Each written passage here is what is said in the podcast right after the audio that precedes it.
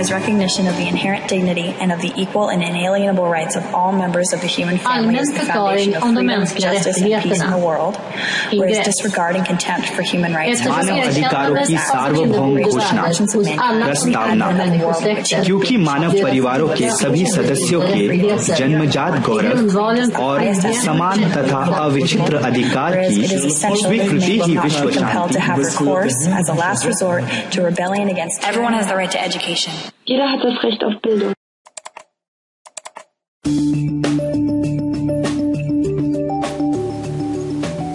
Willkommen in der Community of Research 2.0. Ich bin Sabine Siemsen und baue dieses Projekt im Rahmen meines Masterstudiums Bildung und Medien, E-Education, an der Fernuniversität in Hagen auf.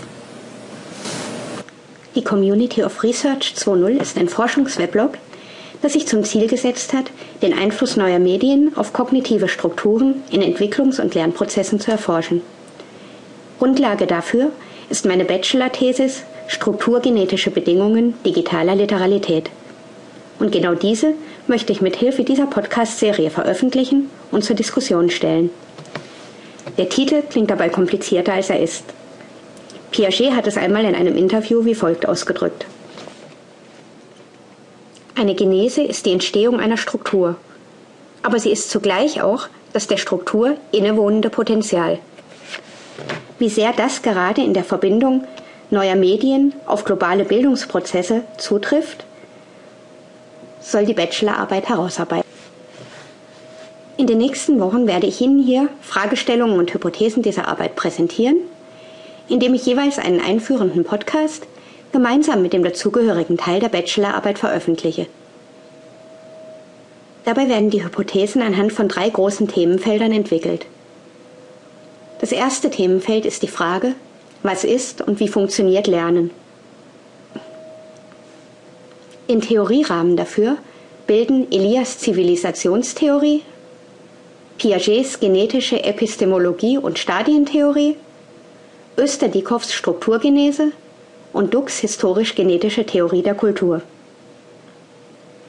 Das zweite große Themenfeld sind dann die neuen Medien und ihr Einfluss auf Entwicklung und Bildung. Dazu erfolgt ein Abriss darüber, wie Lesen und Schreiben zu Schlüsselqualifikationen geworden sind und diese Bedeutung auch in einer medial und digital beeinflussten globalen Gesellschaft behalten haben. Und sogar entscheidend dafür sind, wer an dieser Weltgesellschaft künftig teilhaben wird und wer draußen bleibt. Dadurch wird gezeigt, dass die für digitale Literalität grundlegenden kognitiven Strukturen in erster Linie über formale Bildung erworben werden. Erst dann können selbstorganisierte und informelle Lernprozesse und nichts anderes ist das Lernen mit neuen Medien, das Ausschöpfen der Potenziale fördern. Sinnvoller als die Forderung nach digitaler Literalität als neue Schlüsselkompetenz und sinnvoller als die Frage nach Potenzial oder Barriere ist daher eine Forderung nach formaler Bildung für alle, für alle Gesellschaften, alle Individuen und alle Altersstufen. Und die Frage, wie neue Medien effektiv und effizient in Prozesse formaler Bildung eingebunden werden können, nicht um diese zu ersetzen, aber vielleicht um sie zu beschleunigen. Die praktische Relevanz dieser Fragestellungen zeigt sich dann im dritten Themenbereich.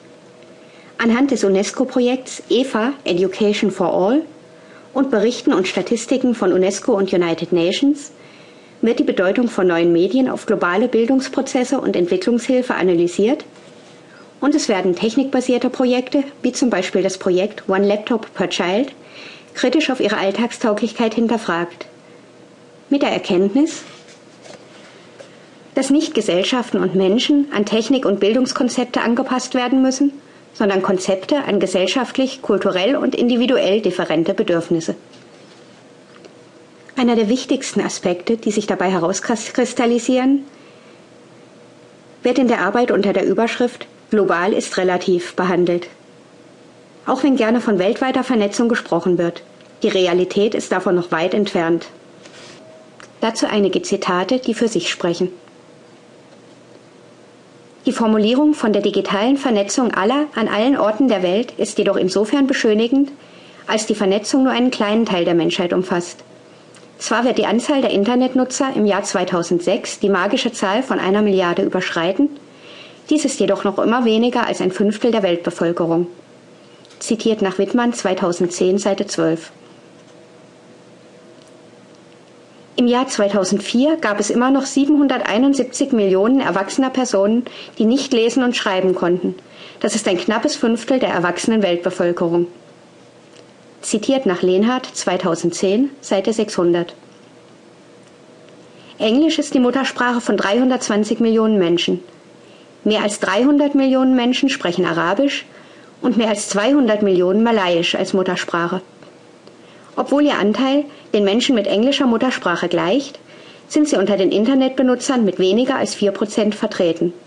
Zitiert nach Wittmann 2010, Seite 18. 70 Prozent der Websites sind in den USA angesiedelt und lediglich 5 bis 10 Prozent des Inhalts nicht westlichen Ursprungs, obwohl etwa 80 Prozent der Weltbevölkerung in Entwicklungsländern leben. Zitiert nach Wittmann 2010, Seite 17. Die Quelle für alle hier verwendeten Zitate finden Sie in der Literaturliste auf der Website Community of Research 2.0. Genau dieser Aspekt soll auch über das Intro, das dieser Podcast-Reihe vorausgeht, verdeutlicht werden. Sie hören hier Ausschnitte aus der Deklaration der Menschenrechte in verschiedenen Sprachen. Diese entstammen dem Internetprojekt United Sounds. Hier wurden bisher von engagierten Internetnutzern die Deklaration in über 370 Sprachen aufgezeichnet und veröffentlicht. Aber versuchen Sie zu schätzen, wie hier der Anteil der verschiedenen Sprachen an der Weltbevölkerung repräsentiert ist? Hören Sie doch einmal rein und urteilen Sie selbst. Sehen Sie den Zusammenhang mit der Fragestellung dieser Community?